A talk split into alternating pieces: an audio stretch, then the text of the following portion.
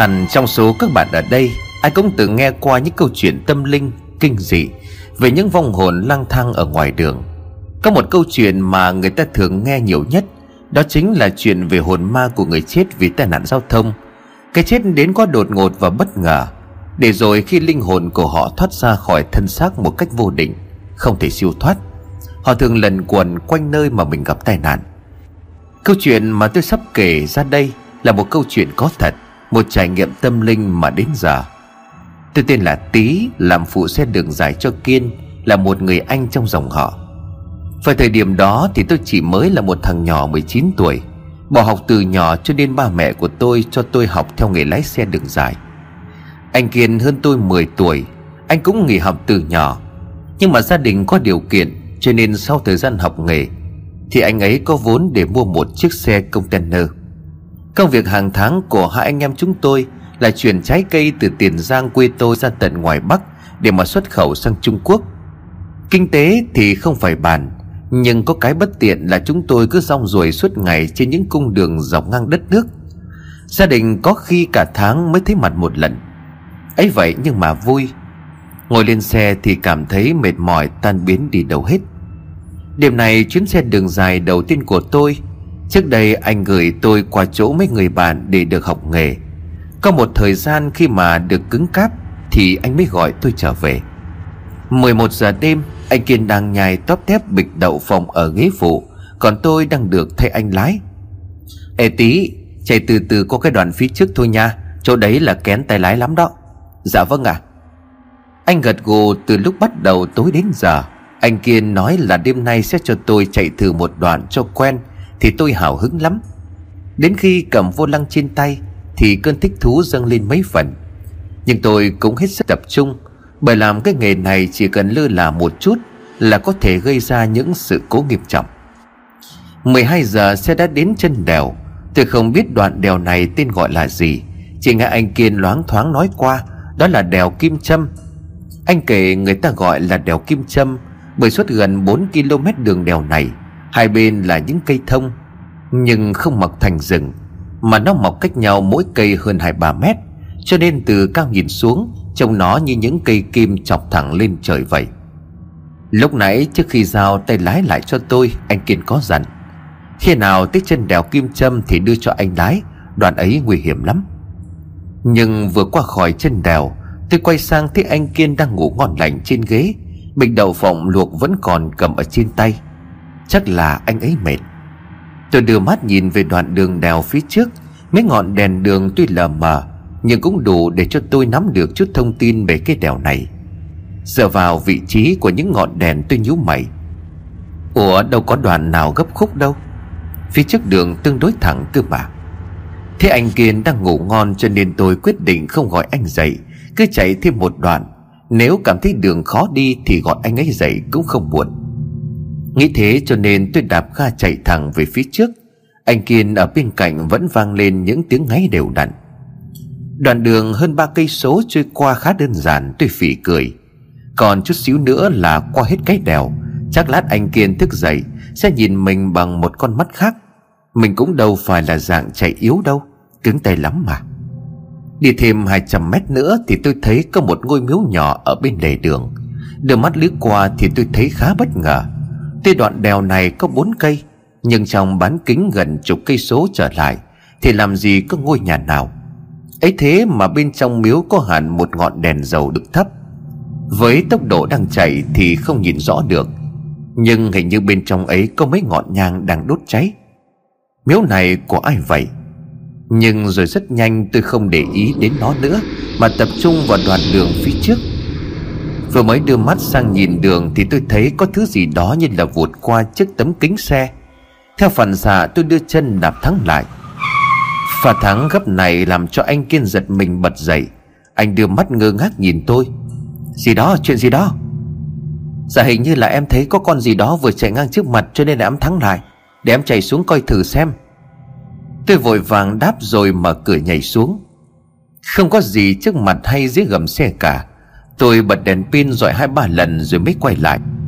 Không có gì hết anh ạ à, Chắc là con gì đó chạy ngang qua mà thôi. Anh Kiên gật gù rồi đưa tay lên bóp bóp chán. Đi tới đâu rồi? Dạ còn chút xíu nữa là qua đèo rồi anh. Đèo nào? Dạ đèo Kim chấm Tưởng đầu sẽ nhận được sự tán thưởng từ anh Kiên Nhưng ai ngờ đâu Tôi vừa nói dứt câu Thì sắc mặt của anh trở nên hốt hoảng. Cái gì sao mà không nói cho anh biết? Tôi gãi đầu.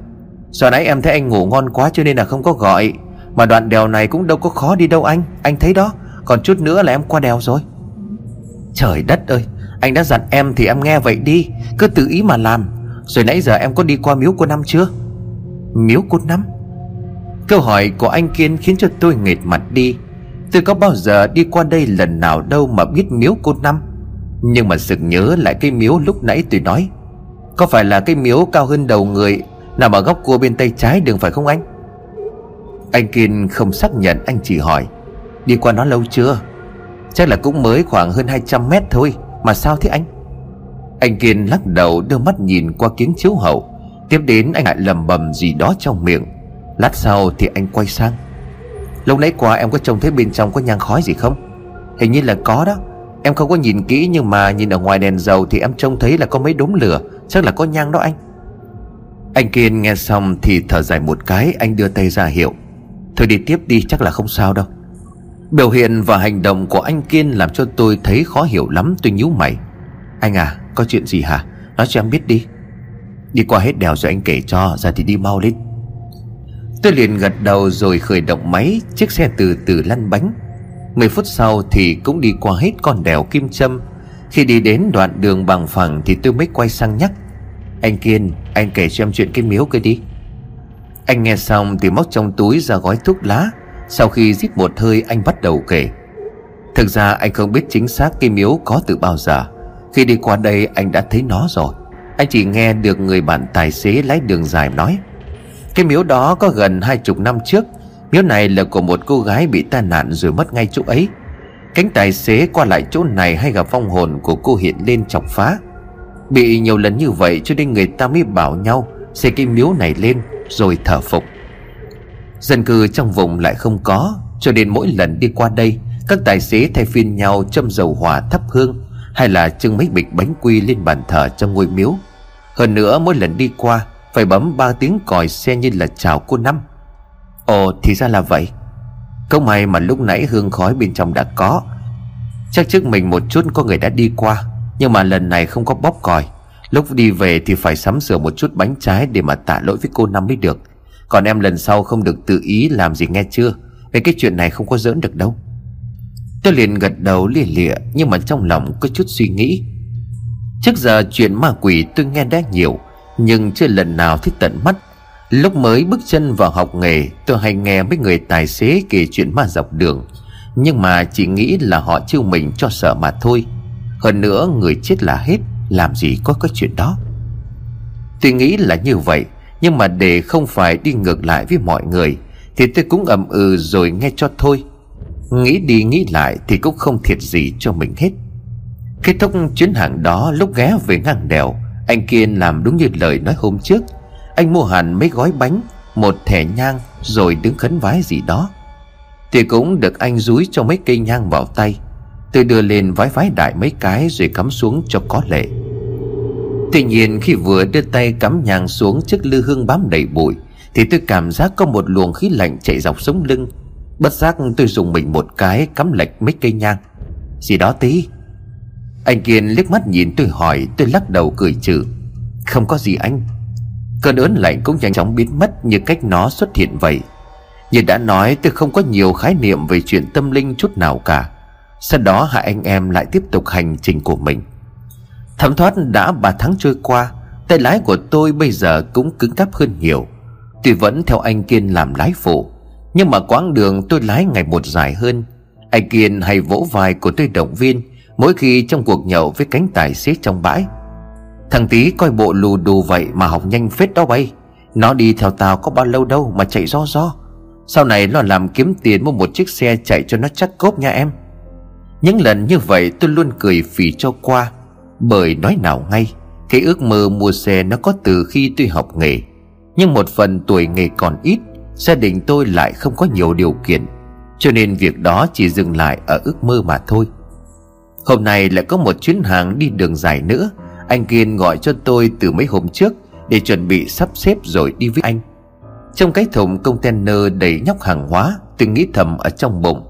Đi chuyến này về chắc được kha khá đây. Anh Kiên thì cứ liên tục trêu.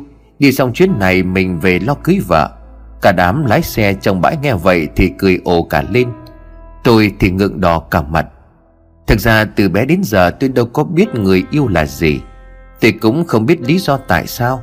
Nhưng mà tôi tỏ tình với ai thì cũng đều nhận được câu từ chối. Ngoại hình thì cũng thuộc dạng điển trai, lại cao giáo.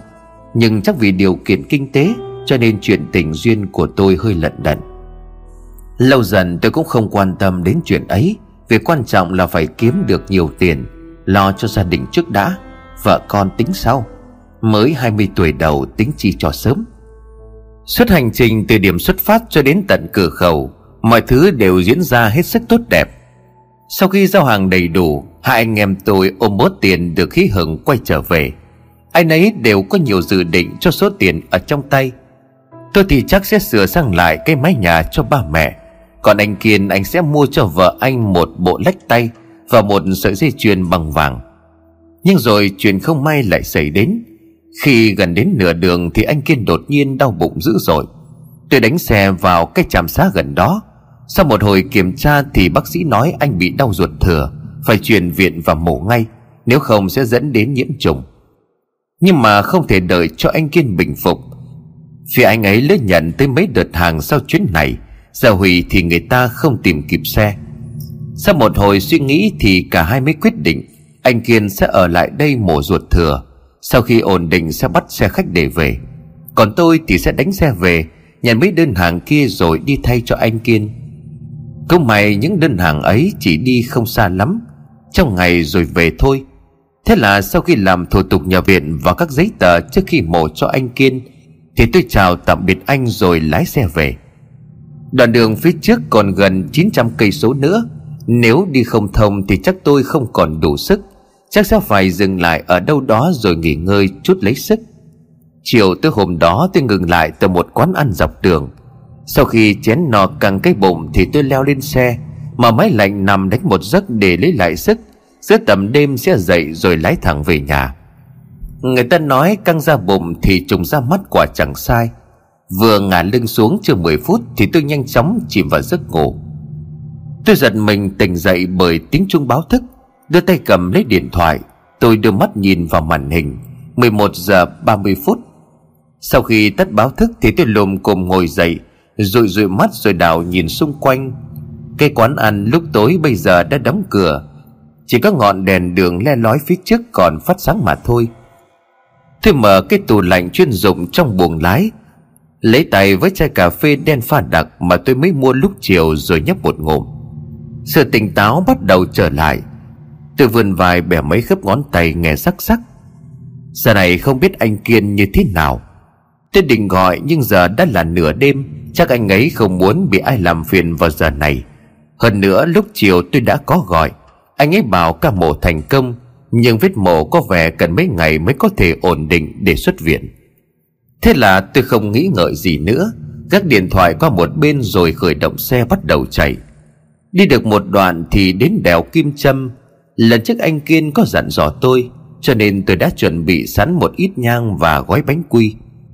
Chiếc xe chạy được hơn hai chục phút Thì tôi nhìn thấy một chấm đỏ nổi lên ở bên góc đường. Đã đến miếu cô năm.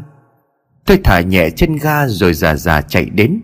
Chỉ còn cách ngôi miếu chừng 10 bước chân thì tôi đưa tay bấm ba tiếng còi rõ lớn. Ngọn đèn dầu trong miếu vẫn còn sáng rõ, Thậm chí tôi có thể nhìn thấy mấy cây nhang trên đó còn khá mới. Vậy là có tài xế nào vừa ngang qua đây?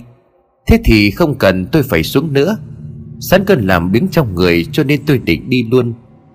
Nhưng khi vừa ngước mắt lên nhìn đường trước mặt Thì tôi giật bắn người. Bởi trước mặt tôi có người. Sau khi định thần nhìn lại Thì tôi nhận ra Đúng là người đang đứng ở bên vệ đường. Tôi nhào mắt, đó là một cô gái. Trong bộ dáng khá bình thường. Cô đưa tay vẫy vẫy ra hiệu cho tôi.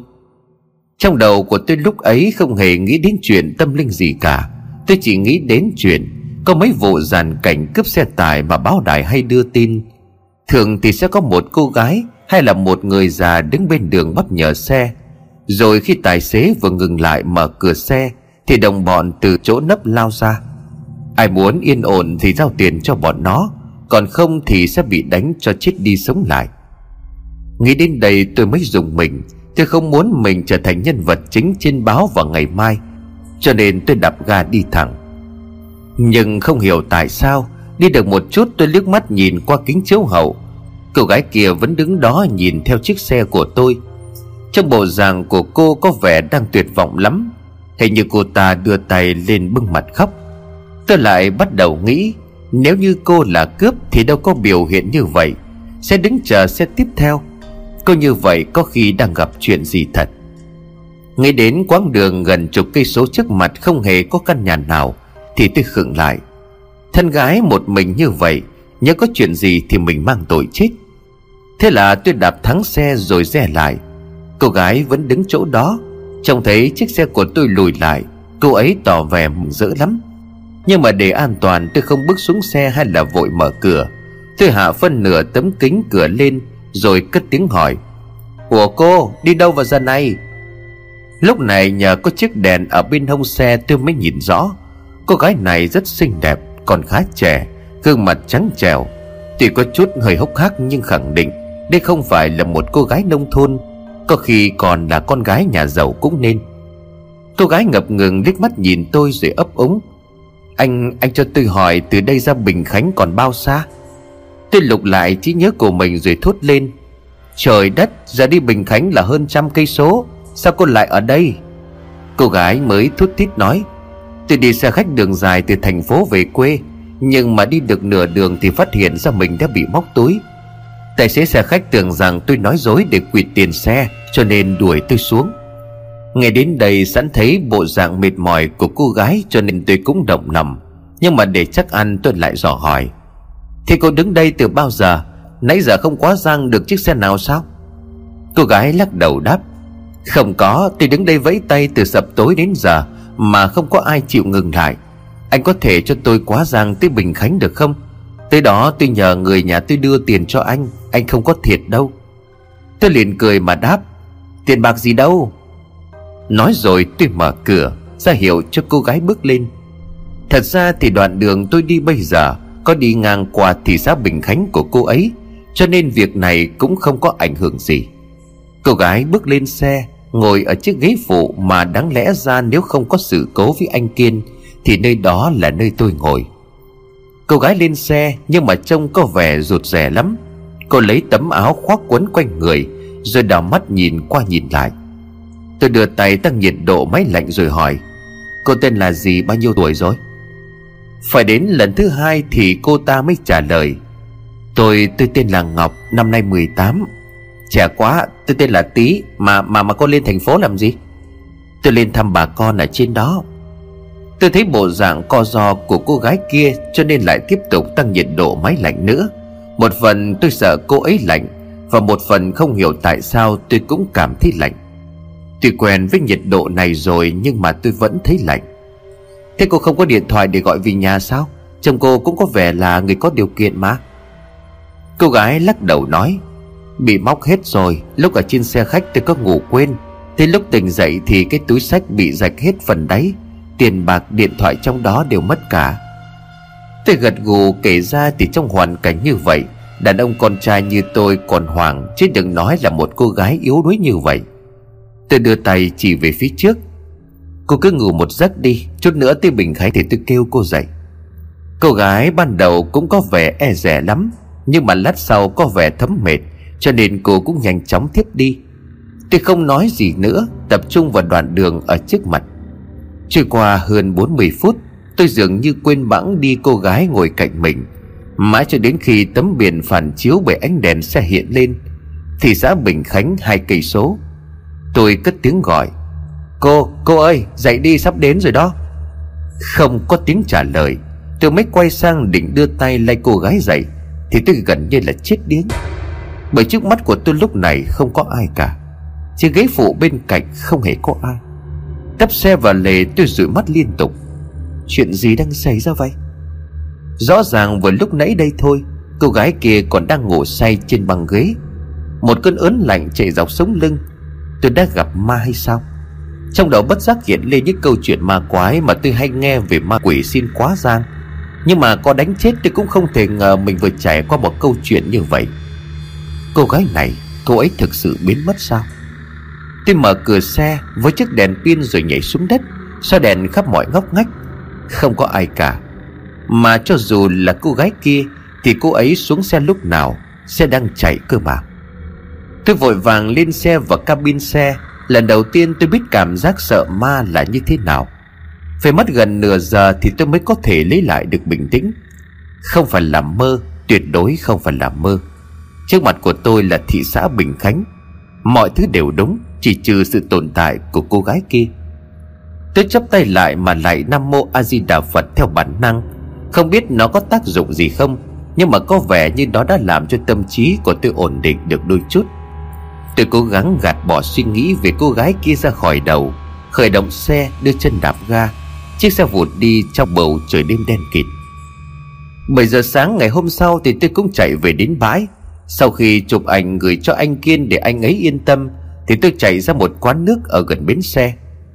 Đưa mắt nhìn đồng hồ từ giờ cho đến lúc chuyến hàng mà tôi nhận từ anh Kiên khoảng hơn 5 tiếng đồng hồ. Chưa biết phải làm gì cho đến lúc đó Thì có một giọng nói ồm ồm vang lên từ sau lưng. Ủa bây giờ Hà Tý, thằng Kiên đâu? Tôi không gần quay lại thì cũng biết đó là chú Sáu, Một tài xế kỳ cựu ở cái bãi xe hàng này. Ông cầm trên tay một ly cà phê đen đặc. Tờ báo công an nhân dân đang kẹp một bên nách. Tay còn lại thì kẹp điếu thuốc đã hút được một phần ba. Chào chú Sáu, Anh Kiên giờ vẫn còn ở ngoài Quảng Nam lần Ủa, nó làm gì ngoài đó? Dạ hôm qua đang trên đường về Thì anh ấy bị đau ruột thừa Gửi vô gấp vào bệnh viện ở ngoài đó mổ. Đang kẹt mấy đơn hàng chiều nay cho nên là anh ấy kêu con về trước. Chú Sáu gật gù, không quên hỏi thăm về tình hình sức khỏe của anh Kiên. Sau đó chú nhìn chằm chằm vào gương mặt của tôi rồi nói, Ủa mà ngủ nghỉ gì chưa? Sao quay mặt của mày thiếu sức sống quá vậy? Dạ con có ngủ rồi. Chú Sáu gật gù ông lật tờ báo ra đọc. Mất hơn 2 phút sau thì tôi từ từ nói. Chú, chú Sáu. Hả, gì đâu mày? Con, con gặp ma. Tôi nói dứt câu thì chú khựng lại Đưa mắt nhìn tôi với vẻ chưng hừng Này, mày hết chuyện giỡn hả con? Tuy nhiên trong thấy gương mặt đầy sự nghiêm túc của tôi Thì chú Sáu lại gác tờ báo xuống bàn. Mày gặp sao, kể tao nghe coi sau khi tôi tường thuật lại chuyện về cô gái bí ẩn đêm qua cho chú Sáu nghe, Thì chú Sáu nghe đăm chiêu lắm. Những nếp nhăn trên gương mặt của ông xô lại với nhau. Ông rít một hơi thuốc rồi nói, Làm cái nghề như mình đó Thì gặp ma là cái chuyện không lạ. Nhưng mà tao nghe kể xong thì cũng thấy lạ. Ủa, lạ gì đâu chú Sáu. Thường thì mấy cái vụ như thế này đó, Thì vong người sẽ hù tài xế gây nhiều hơn. Ta cũng từng gặp qua rồi hơn chục năm trước ta có cho một bà già quá giang trên cái đường quốc lộ. Hồi đó thì cũng ờ, hơn nửa đêm rồi, Đang chạy quay sang để xém đứng tim. Mày có biết không? Cái đầu bà già đó nát bét, máu me tựa lưa ra. Chạy rong rong đó. Ta mới sợ quá hét toáng cả lên. Thắng xe rồi nhảy xuống bò chạy. Sau đó thì mới hay tin là cái chỗ mà ta gặp cái bà già đó đó. Thì một tuần trước có một vụ tai nạn thảm khốc xảy đến. Qua miêu tả của tao thì người ta khẳng định đúng là cái bà già đấy. Lần đầu cũng như là lần cuối ta dám cho người ta đi quá giang đấy. Nghe chú Sáu kể xong thì tôi cũng giỡn hết cả người. Công may là cô gái túi quả biến mất không một chút dấu vết. Chứ rớt đầu hay là chảy máu như lời của chú Sáu kể, Thì chắc sáng nay tôi không còn ngồi ở đây. Chú Sáu giết một điếu thuốc rồi tiếp tục nói, Mày tính ra là hên đấy, Cái vòng cô gái kia chắc là vong hiền, Chỉ gạo mày chút thôi. Lần sau có đi ngang qua đấy thì mua chút đồ rồi thắp cho người ta cây nhang. Nói chưa có gì người ta phù hộ cho cũng tốt mà. Lời khuyên nửa đùa nửa thật của chú Sáu làm cho tôi phỉ cười. Tôi không cần người ta phù hộ gì cho mình đâu Tôi chỉ cần đừng hiện ra để hù dọa tôi nữa là được. Ngồi một lát thì chú Sáu có việc phải đi. Ánh sáng nãy giờ đã làm cho sự sợ hãi và hoang mang của tôi biến mất. Tôi dặn lòng nếu sau này đi đêm đi hôm không được cho ai quá ràng nữa, Nếu mà cần thiết thì gọi cho công an giúp người ta là xong. Ngày hôm đó trải qua đối với tôi rất đỗi bình thường Tôi cũng quên bán đi chuyện gặp ma. Kết thúc chuyến hàng thì đánh xe về bãi Thì đồng hồ cũng đã điểm 10 giờ đêm. Chụp ảnh gửi cho anh Kiên xong Thì tôi lấy xe về lại nhà. Bãi xe cách nhà tôi hơn hai chục phút đi xe máy, Cho nên thường ngày tôi lái xe đến gửi ở bãi. Xong việc thì lấy xe chạy về nhà. Về đến nơi cả nhà đã đi ngủ hết. Tôi tắm rửa xong thì ngả người trên chiếc giường quen thuộc. Tận hưởng sự thoải mái của mấy ngày vừa rồi mới có lại. Đúng là không đâu bằng nhà mình. Tiện nói xong thì tôi với lấy điện thoại, Cắm tai nghe vào rồi mở mấy bài nhạc yêu thích. Cơn buồn ngủ cũng nhanh chóng ập tới. Nửa đêm tôi tỉnh dậy bởi cảm giác Như có một ai đó đang lay lay vai của mình. Vừa mở mắt ra Thì suýt nữa tôi ngất đi Bởi thứ đang đứng trước mặt của mình. Là cô gái đêm qua đã quá sang tôi. Không là vong hồn đã quá sang xe của tôi mới đúng. Tôi rú lên kinh sợ gọi cha mẹ tôi phòng bên cạnh Nhưng mà dường như không ai nghe thấy gì cả. Xung quanh tôi vẫn là một màu tối đen. Cô, cô! Tôi ấp ống nhìn vào bóng dáng của người đang đứng trước mặt. Đúng là cô gái đó không thể lẫn đi đâu. Cái gương mặt cái điệu bộ này. Tôi nhớ lại lời của chú Sáu Tưởng tượng ra cảnh cái đầu của cô ta sẽ rơi xuống. Nhưng không Không hề có sự kinh dị. Không hề có chút máu me nào cả. Nhưng mà điều ấy càng làm cho tôi lo sợ. Cô, cô là ai? Cô muốn gì? Tôi ú ớ Cô gái kia vẫn đứng ngay ở đầu giường của tôi đưa mắt nhìn.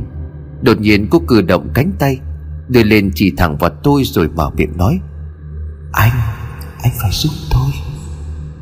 Cô ta nói xong thì tôi vùng dậy Sờ soạn xung quanh. Tôi nhận ra cái hồn ma kia đã biến mất Ngọn đèn trong phòng được bật sáng. Ánh sáng làm cho tôi cảm thấy ổn hơn. Tôi đưa tay lau mớ mồ hôi đang vã ra như tắm trên trán của mình. Thì ra chỉ là mơ. Tôi thều thào tự chấn an bản thân, Nhưng lại một lần nữa tôi cảm nhận. Chuyện này không chỉ đơn thuần là một giấc mơ. Tôi lục lại trí nhớ của mình về cơn ác mộng vừa rồi. Không hề có chút nào mờ ảo cả. Cô gái hiện lên rõ ràng. Tôi có thể nhớ rõ gương mặt ấy, Cái giọng nói và nụ cười. Và cả lời cầu khẩn sự giúp đỡ trước khi tôi tỉnh dậy. Tất cả liệu có liên quan đến nhau không? Tôi lắc đầu. Không, không thể. Chẳng lẽ cô ta theo mình từ tít đèo kim châm về đây Rồi còn nhờ giúp đỡ? Mình đâu có quen biết cô ta. Suốt đêm đó tôi không thể chợp mắt nổi Những suy nghĩ cứ lan man ở trong đầu. Lần đầu tiên tôi có cảm giác được Về thế giới tâm linh là như thế nào. Những câu chuyện về ma quỷ mà tôi nghe trước đây như là nhân cơ hội này mà hiện ra trong đầu của tôi. Sự hoang mang kéo dài đầy những câu hỏi. Sáng hôm sau, tôi quay lại bến xe hoàn thành nốt những đơn hàng mà anh Kiên đã dặn. Cả ngày tôi như một người mất hồn. Bình thường ảnh của cô gái kia lâu lâu lại xuất hiện. Tôi trở nên nhạy cảm với tiếng của phụ nữ. Chỉ cần nghe giọng đàn bà con gái vang lên Là bất giác tôi lại giật mình. Sập tối trở về nhà lúc ăn cơm Thì nhận ra sự khăng khát trên gương mặt của con. Mẹ tôi mới hỏi dò. Tí này, bữa nay có chuyện gì mà coi bộ con ủ rũ dữ vậy? Tôi lắc đầu nói Dạ không có gì đâu má. Nói xong, tôi lùa vội chén cơm cho xong, Rồi đứng dậy bước về phòng của mình. Tôi không định đi ngủ sớm, Tuy nhiên cả đêm qua đã không ngủ được chút nào, Cộng thêm đi cả ngày ở ngoài đường Cho nên giấc ngủ lại lần nữa ập đến. Nhưng mà điều tôi không mong muốn nhất đã đến, Cô gái kia lại xuất hiện. Lần này còn rõ ràng và dồn dập hơn. Cảm giác thực đến nỗi Tôi nhìn thấy như là những sợi tóc của cô ta đang đung đưa lay động. Vẫn là gương mặt đầy thiểu não u buồn Câu nói hôm qua lại được vang lên. Anh, anh phải giúp tôi. Tôi, tôi không biết gì cả Cô buông tha cho tôi đi. Sự từ chối của tôi có vẻ như không đúng với sự mong muốn của cô ta. Ngay lập tức vẻ mặt của cô ta biến đổi Vẻ u buồn ban đầu bây giờ đã chuyển thành sự tức giận. Hai mắt của cô bây giờ trợn trừng lên. Thứ kinh dị bây giờ mới đến. Tôi cảm nhận rõ ràng hai cánh tay của cô ta đang dài ra. Kèm theo đó là gương mặt. Cái gương mặt trắng trẻo xinh đẹp không còn nữa, Mà thay vào đó là một gương mặt đầy máu me. Ngay đỉnh đầu của cô hình như bị vỡ, Máu từ đó chảy ròng ròng, Nhỏ lộp đột xuống đất. Chưa hết, hai cánh tay mọc dài Khi đang nhằm hướng tôi và lao đến. Tôi rú lên kinh sợ rồi choàng tỉnh dậy. Hai giờ sáng, Sự sợ hãi đã được đẩy lên đến tột cùng. Mẹ tôi nghe tiếng thét từ phòng bên chạy sang, thì cũng không muốn cho bà lo lắng cho nên nói lảng sang chuyện khác. Sau khi mẹ tôi trở lại phòng Thì tôi thẫn thơ ngồi ở trên giường. Cứ ngồi như vậy cho đến khi trời vừa hưởng sáng, Thì tôi vội lao lên xe chạy thẳng ra bến. Tôi biết phải tìm ai để mà giải đáp cái mớ thắc mắc ở trong đầu. Chú Sáu vẫn như thường lệ, vẫn nhâm nhi ly cà phê và đọc báo. Trông thấy tôi, chú nói Ủa, tí, nay lại có chuyến hàng sao? Tiền để đâu cho hết mày? Tuyết lắc đầu cười chừng một cái rồi ngồi xuống đối diện. Dạ sáng nay con không có đi làm, Con thích tìm chú. Ủa, rồi tìm tao chi? Tao có nợ nần gì mày đâu? Câu nói đùa cùng với nụ cười hào sảng của chú Sáu tắt hẳn Sau khi chú chồng thấy gương mặt như đưa đám của tôi. Này, chuyện gì? Dạ con con lại thấy ma. Chú Sáu nhìn tôi bằng một cặp mắt hoài nghi. Ủa, chứ mà đâu mà có sẵn cho mày thấy hoài vậy hả? Bây giờ là ma gì nữa? Không Lại là cái cô gái hôm qua con kể cho chú nghe đấy. Và tôi kể lại cho chú Sáu nghe. Chết rồi nguy to đấy con ạ. À. Câu trả lời của chú Sáu càng làm cho tôi hoang mang. Chú, chú nói sao? Chú Sáu đưa mắt nhìn xung quanh rồi tiếp tục nói. Có thể là mày hạp tuổi với nó Nó đang bám theo mày đấy. Hạp tuổi bám theo? Tôi lại càng hoang mang Không để cho tôi thắc mắc lâu chú Sáu nói. Đấy là khi mày hạp tuổi hạp vía Người ta sẽ theo mày, Có khi là đeo bám phá phách. Âm dương trái đường nên là toàn những chuyện xui xẻo thế con. Thì bây giờ con phải làm gì, chú Sáu chỉ cho con? Chậm có một lúc thì ông ấy mới nói, Ta biết có một ông thầy bùa Để tao chỉ đường cho mày tới đấy. Kêu ông giải cho cái vòng trục này ra, Chứ để nó bám theo là càng mệt đó. Tôi liền gật gù đồng ý. Chứ ngày hôm đó tôi theo sự chỉ dẫn của chú Sáu, Đứng trước một ngôi nhà nhỏ ở trong hẻm. Chỉ mới mấy hôm trước mà thôi. Nếu ai đó nói đến chuyện mê tín hay là thầy bà gì, tôi đều cười trừ, Rồi gạt qua một bên. Nhưng mà đến giờ này, tôi như trở thành một con người hoàn toàn khác. Lần đầu tiên tôi biết sợ ma Sợ những thế lực vô hình đến vậy. Chú em tìm ai? Một giọng nói vang lên làm cho tôi giật mình. Nãy giờ đang đứng suy nghĩ miên man, Cho nên tôi không biết mình đã đứng thừa người hơn chục phút rồi. Tôi quay sang thì thấy một ông già chắc ngoài sáu chục tuổi. Ông đang nhìn tôi bằng một cặp mắt đầy thăm dò. Dạ, dạ con tìm nhà thầy Tâm Đây có phải... Tôi chưa nói dứt câu Thì ông già kia đưa tay mở căn nhà trước mặt rồi ra hiệu. Cho em vào đây. Tôi có phần hơi bất ngờ Nhưng mà cũng nhanh chóng bước theo ông ta. Khác với vẻ ngoài sập sệ và cũ kỹ Bên trong ngôi nhà này như là một thế giới hoàn toàn khác. Trông nó giống như một cái bàn thờ khổng lồ thì đúng hơn. Bởi căn nhà này chỉ có một phòng mà thôi. Tôi đưa mắt nhìn một vòng thì ngoài bộ bàn ghế gỗ ở trong góc, Thì hầu như mọi ngóc ngách hay là khoảng trống trong ấy là cái bàn thờ. Bên trên đủ các loại tượng gỗ tượng đồng Mùi khói nhang nồng nặc làm tôi cay cả mắt, suýt ho lên mấy tiếng. Cho em ngồi xuống đi. Bây giờ thì tôi mới có thể đoán được ra, Ông già này chính là thầy Tâm mà chú Sáu chỉ cho tôi. Vừa ngồi xuống ghế còn chưa kịp trình bày lý do đến đây, Ông thầy Tâm đã mở lời. Cái vòng này không đơn giản đâu. Tôi đưa người ra rồi nói, Sao sao thầy biết à Một chàng cười vang lên, Ông thầy Tâm nói, Tôi nói nó ngồi trên vai của chú em từ lúc nãy đó. Câu nói của ông ta làm tôi như muốn khóc thét. Theo phản xạ, tôi đưa mắt nhìn xuống vai của mình. Không có gì cả, Không có ai ngồi ở trên đó. Chú em không có nhìn được thấy đâu. Nói rồi ông đứng dậy, Bước lại chỗ bàn thờ rút rút một dải lụa đỏ, Dài chừng khoảng một mét rồi quay lại. Dải lụa nhanh chóng được quấn vào cổ của tôi. Không biết có chuyện gì đã xảy đến, Nhưng tôi cảm nhận được cơ thể của mình nhẹ nhõm hẳn. Lúc này ông thầy Tâm mới nói, Giờ mình có nói gì thì nó không nghe được đâu, Nhưng mà chỉ là biện pháp cầm chừng mà thôi. Nói rồi ông lấy một cuốn sổ ra rồi đưa cho tôi.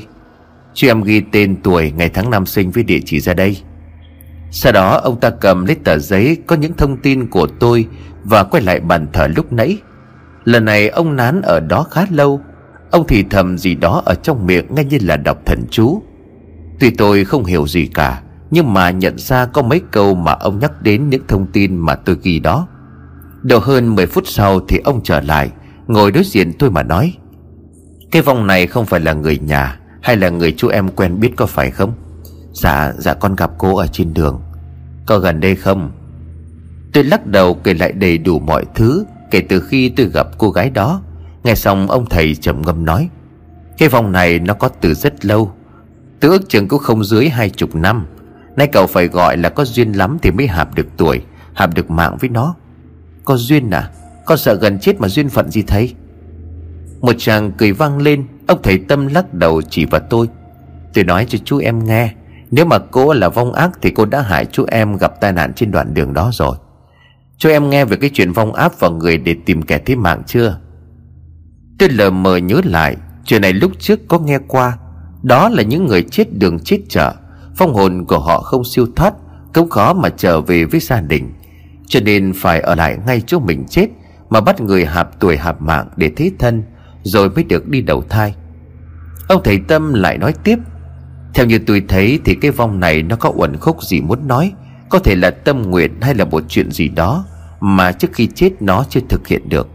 Cậu có hai sự lựa chọn, Một là để tôi làm phép đuổi nó đi, Cậu không còn nằm mơ hay bị quấy phá nữa. Còn cách thứ hai thì sao ạ? À?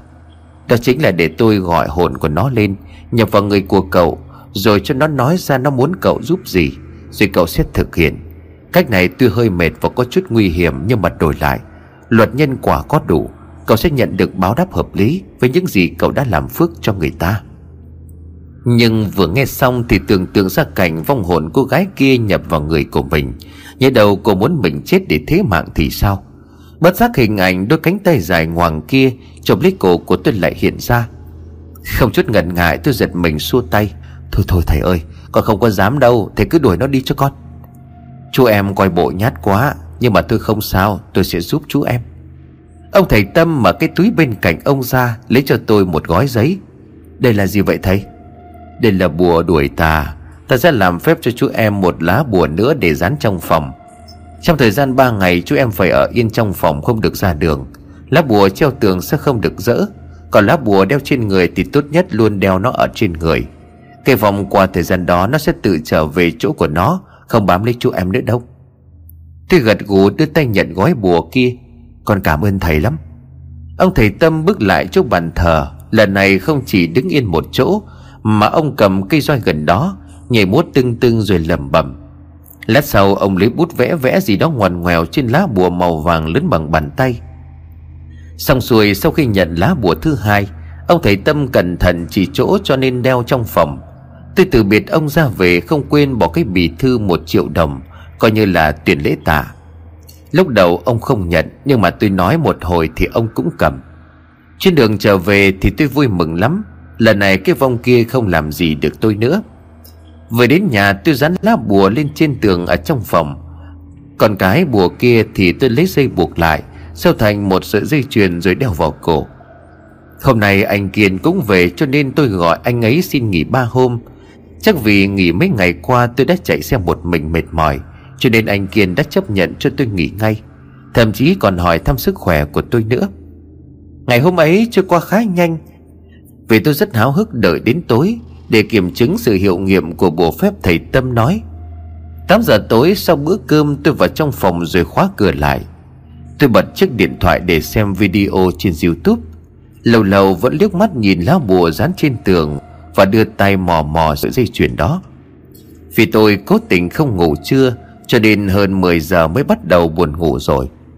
Tôi cũng có chút ngần ngại không dám ngủ, Nhưng mà cầm cự hơn nửa giờ đồng hồ, Thì hai con mắt bắt đầu nhíu lại, Giấc ngủ cũng ập đến.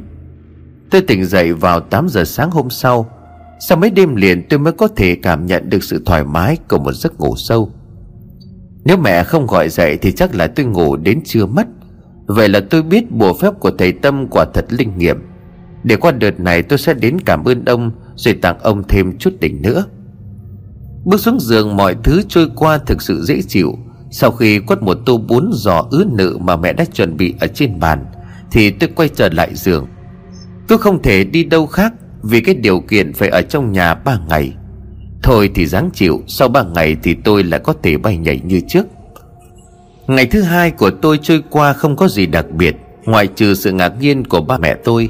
Khi hai người lần đầu tiên thấy tôi ở lì trong nhà lâu đến vậy, Mẹ còn tưởng tôi bị bệnh.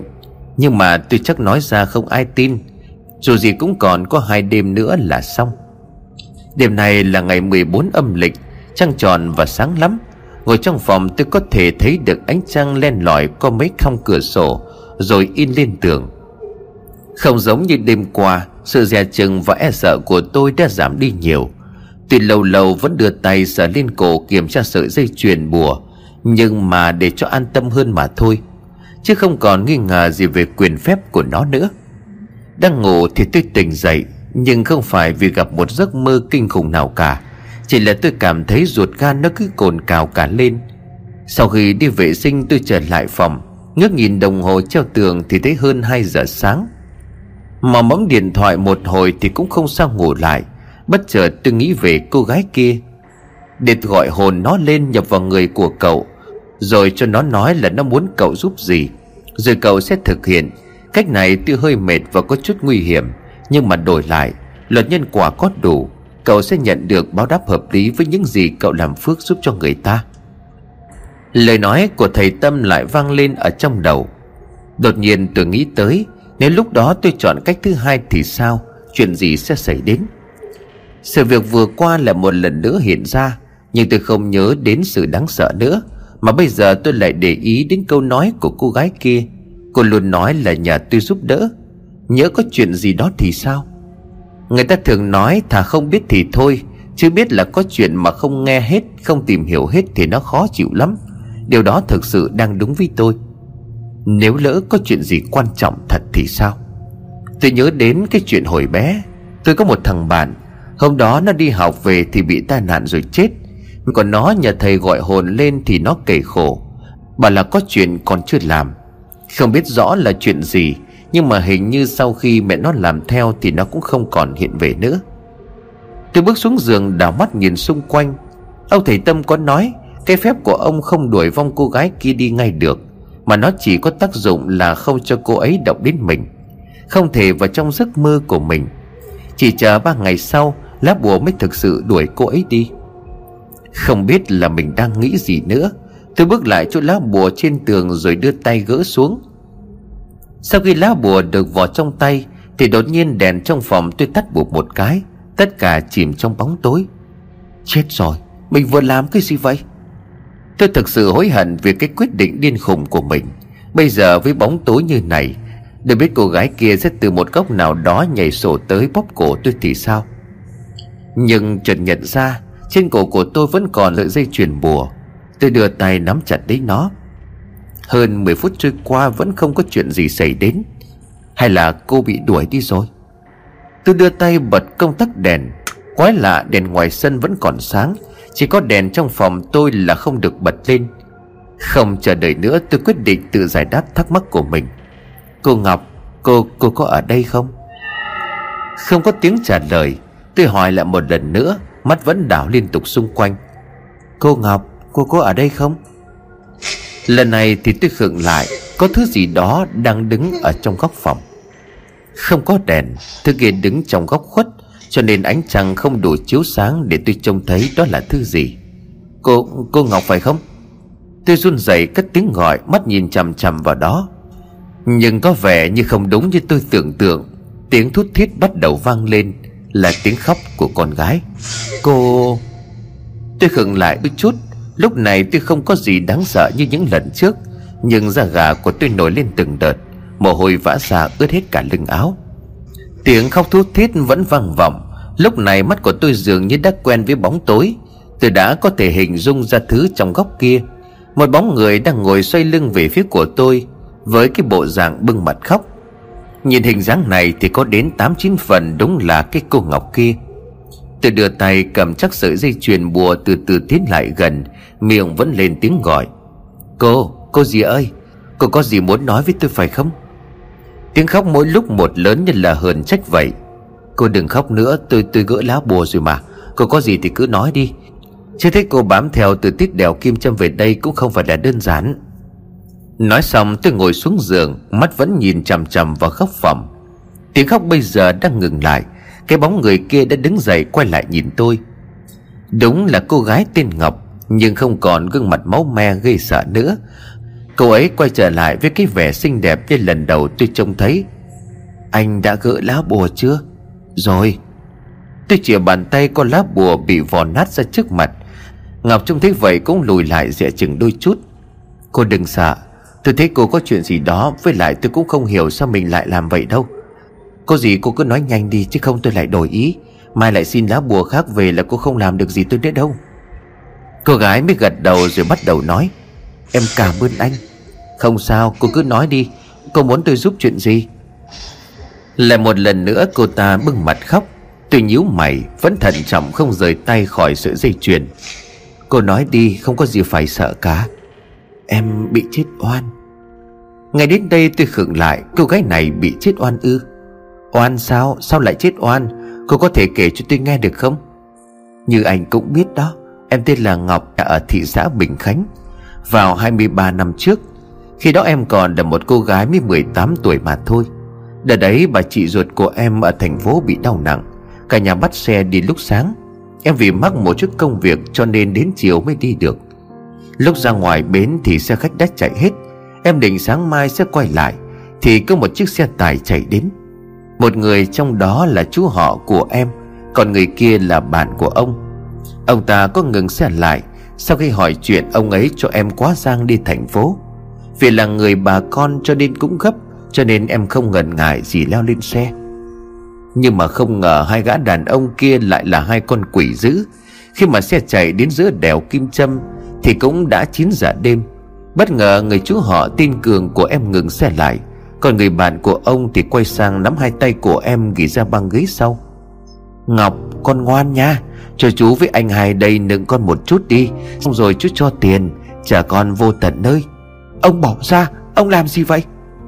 Em chỉ kịp kêu lên như vậy Thì đã bị bịt miệng lại. Sau đó em cảm nhận một bàn tay thô bạo Thọc vào chiếc quần jean em đang mặc. Nước mắt bấy giờ đã giản rủa với sức lực của hai gã đàn ông, Thì em chỉ còn biết ú ớ dãy rủa trong bất lực mà thôi. Sau khi xong xuôi, Ông Cường bỏ xuống dưới hút thuốc, Còn gã kia thì mân mê trên người của em. Thừa cơ hội ấy thì em vùng chạy xuống đất, Trước khi đi còn đạp một cú thật mạnh vào hạ bộ của hắn. Mẹ kiếp con chó cái, Muốn sướng không muốn. Em nghe rõ tiếng chửi rùa vòng lại sau lưng, Nhưng không dám quay lại nhìn. Chỉ nghe thấy sau đó tiếng chửi rùa la hét của gã cường, Rồi có ánh sáng ngắt lại, Tiếng xe thắng. Rồi em nhớ mình ngã xuống đường, Em cảm thấy tiếng xương của mình vỡ ra, Rồi sau đó chỉ còn lại toàn là màu đen. Em đã trở thành hồn ma trên con đèo kim châm từ đó. Ký ức kinh hoàng về đêm cuối cùng của mình Kèm theo sự oán hận đã làm cho em hại nhiều người trên đoạn đường đó lắm. Tôi nghe xong thì giật mình ấp ống Vậy vậy là tôi hồi bữa. Đúng hôm đó lẽ ra anh sẽ bị em hù. Giống như những lần trước, Có người thì bỏ xe chạy, Người thì lạc tay lái mà đâm xuống vực. Trời đất! Tôi như rụng rời, Nghĩ đến cảnh mình sẽ như vậy, Không biết sẽ như thế nào. Rồi sao cô tha cho tôi? Sao em thấy anh hiền lành không có ý gì với em? Chứ những lần trước tài xế nào cũng chọc gạo Rồi ngỏ lời chờ em vào nhà nghỉ. Đối với những người như vậy Em chỉ cảm thấy họ giống như hai người đàn ông khốn nạn kia. Nhưng còn anh thì không. Thậm chí anh còn không nhìn em lúc em vừa ngủ. Vậy sao cô không buông tha cho tôi sau đó? À, Cô theo tôi làm gì? Em phải khó khăn lắm mới tìm ra một người như anh. Em có việc cần giúp. Việc gì? Em muốn gặp ba mẹ lần cuối. Từ khi em bị hại đến nay Ba mẹ chưa bao giờ tìm đến nơi cả. Sao lại có chuyện thế được? Chẳng lẽ việc em mất tích không có ai biết? Ngọc lắc đầu. Em không biết, Xác của em vẫn còn nằm ở trên đèo. Còn chỗ nào em thực sự không nhớ? Trời đất ơi! Tôi lại bị bất ngờ bởi câu trả lời vừa nhận được. Vậy đây nói cách khác chính là một vụ giết người rồi giấu xác phi tang. Tôi đứng dậy bước lại gần Ngọc. Cô yên tâm, tôi sẽ giúp cô. À đừng! Trên cổ của anh có bùa, Em không lại gần được. Nhận ra tôi lùi lại, Ngọc sau đó bảo, Tuy sẽ không dính vào người tôi như trước nhưng cô sẽ đi theo tôi với một khoảng cách vừa đủ Để biết tôi đang làm gì. Sáng hôm sau tôi bắt xe về thẳng hướng thị xã Bình Khánh. Đến nơi tôi bắt đầu cảm nhận được sự khó khăn. Bởi đã hơn 20 năm trôi qua, Theo như lời kể của Ngọc Thì tôi không tài nào tìm được nhà của cô ấy. Mọi thứ có vẻ đã thay đổi khá nhiều. Chưa kể nhớ gia đình cô ấy không còn ở đây nữa thì như thế nào? Vậy có phải là công cốc hay không? Tôi lại nghĩ đến việc sẽ báo công an. Tuy nhiên nếu báo công an mà không có bằng chứng, Đem chuyện tâm linh ra nói có khi bị người ta đem vào bệnh viện tâm thần. Vì đây là ban ngày cho nên tôi chẳng thể gọi ra nói chuyện Để nhờ cô ấy giúp đỡ. Lang thang trong vô định một hồi, Tôi đột nhiên nghĩ ra một ý. Tôi mò đến đồn công an của thị xã, Nhưng không phải báo cáo về vụ giết người. Một anh công an trẻ tuổi đang ngồi ở bàn tiếp dân nhìn tôi. Vừa ngồi xuống bàn tôi vội nói ngay. Chào anh, tôi có chuyện muốn khai báo. Chuyện gì? Tôi tôi ở Tiền Giang lặn lội lên đây. Ở dưới đó tôi có quen một cô gái. Cô ấy nói cô tên là Ngọc, Nhà ở thị xã Bình Khánh này. Giờ hai chúng tôi chuẩn bị cưới. Cô thì ngày xưa bỏ nhà đi cho nên không có cha mẹ. Tôi có đem chuyện tìm gặp cha mẹ cô Rồi kêu họ tới dự đám cưới. Nhưng mà cô ấy từ chối. Khó khăn lắm tôi mới lén đến đây để tìm. Chắc là cô cũng không có trách tôi đâu. Anh giúp tôi thử coi thời gian trước đây Có ai đăng tin tìm người nhà không? Tôi chỉ biết thông tin là cô đi được khoảng 23 năm rồi, Còn lại thì không có thông tin gì hết. Tôi tìm mấy ngày nay rồi bí quá mới mò vào đây Để nhờ các anh công an giúp.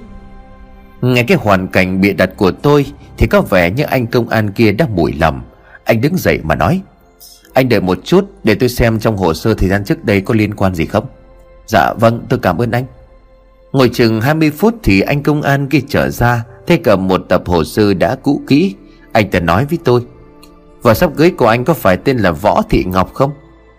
Sẽ được Ngọc nói rõ họ tên từ tối qua cho đến tôi gật đầu. À đúng đúng rồi đó ạ. Vậy thì có đây.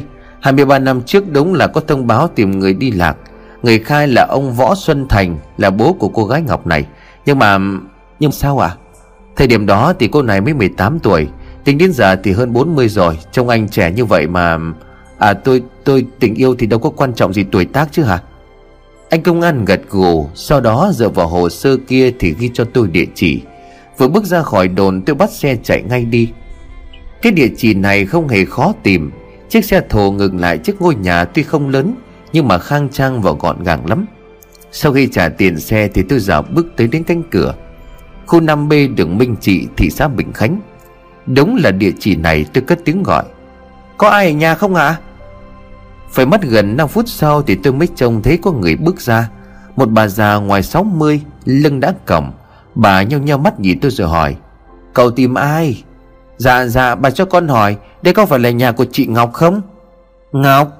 Dạ vâng ạ, chị Võ Thị Ngọc. Tôi vừa dứt câu thì bà già kia như chết đứng bà nhíu mày.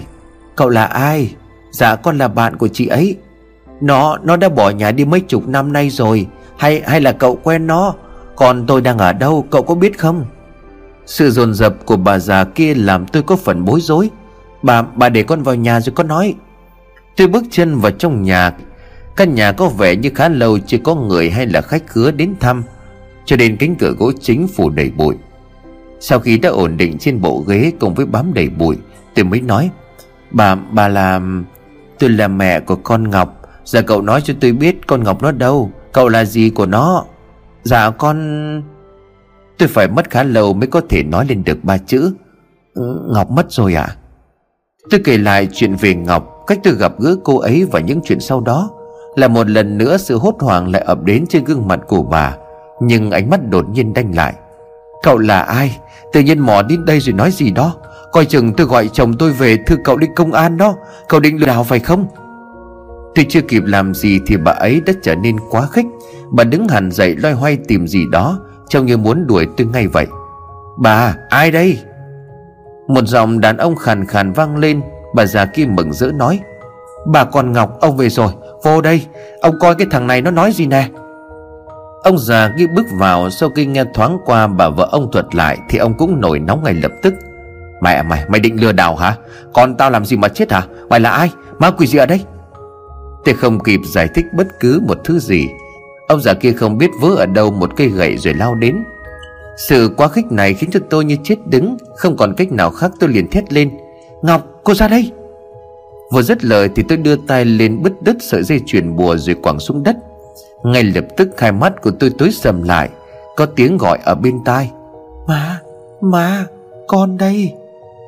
Mọi thứ như mở đi rồi tôi không còn biết gì nữa Lát sau tôi tỉnh lại bắt đầu nhận thức được xung quanh, Thì đã thấy bà già kia đang ôm chầm lên mình trong lòng rồi khóc.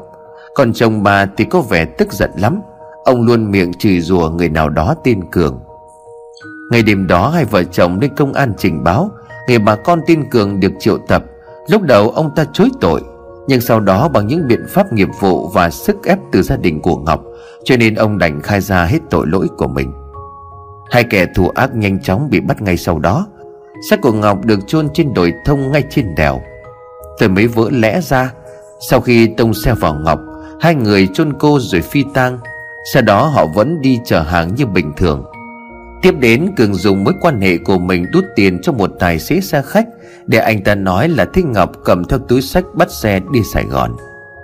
Từ đó, mọi người chỉ nghĩ Ngọc bỏ nhà mà đi, Chứ không ai biết được rằng cô gái tội nghiệp kia đã gặp oan uổng đến cỡ nào. Vụ án nhanh chóng khép lại, Người gây ra tội thì ắt sẽ phải trừng phạt thích đáng. Hai vợ chồng kia thì tuy đau buồn, Nhưng cũng lo việc tang lễ cho Ngọc chu đáo. Ngày đầu cô được hỏa thiêu rồi đem lên chùa. Vào đêm cuối cùng tôi gặp được Ngọc. Cô hiện ra trong giấc mơ, Cảm ơn tôi rồi biến mất như một làn sương. Chuyện đến bây giờ cũng đã gần chục năm, Giờ đây tôi đã có một cơ ngơi ổn định, Tự mua cho mình một chiếc xe để chạy dịch vụ. À tôi cũng đã có vợ. Và vợ tôi cũng tên là Ngọc. Chưa hết cô ấy có nét giống giống với cô gái tên Ngọc kia. Người ta hay nói luật nhân quả ơn nghĩa trên đời. Tôi tuy không hiểu rõ và cũng không muốn tìm hiểu cuộc sống hiện tại đối với tôi là quá mỹ mãn. Lâu lâu qua đèo Kim Trâm tôi vẫn ngừng lại. Ngôi miếu vẫn còn đó, Vẫn tồn tại và nhận được sự kiêng rẻ Của cánh tài xế khắp mọi miền.